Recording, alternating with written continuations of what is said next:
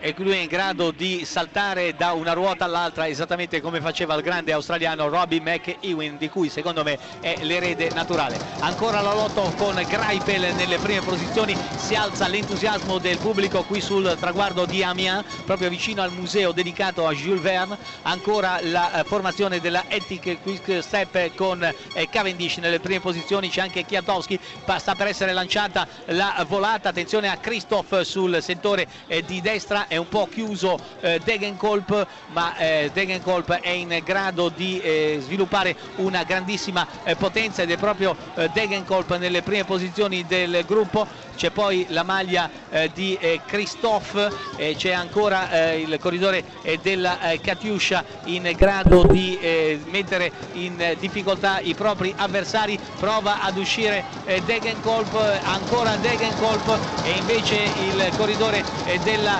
Katusha, la volata finale non riesce, ancora una volta André Greipel, straordinario colpo di reni di André Greipel che conferma il suo eccezionale momento di forma, ha vinto la seconda tappa in questo Tour de France ed è l'unico corridore ad aver centrato il doppio bersaglio. Sembrava battuto il corridore della Germania e poi invece negli ultimi metri ha sviluppato una impressionante potenza, ha superato tutti i suoi avversari e ha chiuso a mani basse con Sagan che si è piazzato in seconda posizione, superato però di una ruota e mezzo dal corridore della Lotto. Vittoria di Greipel bellissima, al secondo posto Peter Sagan.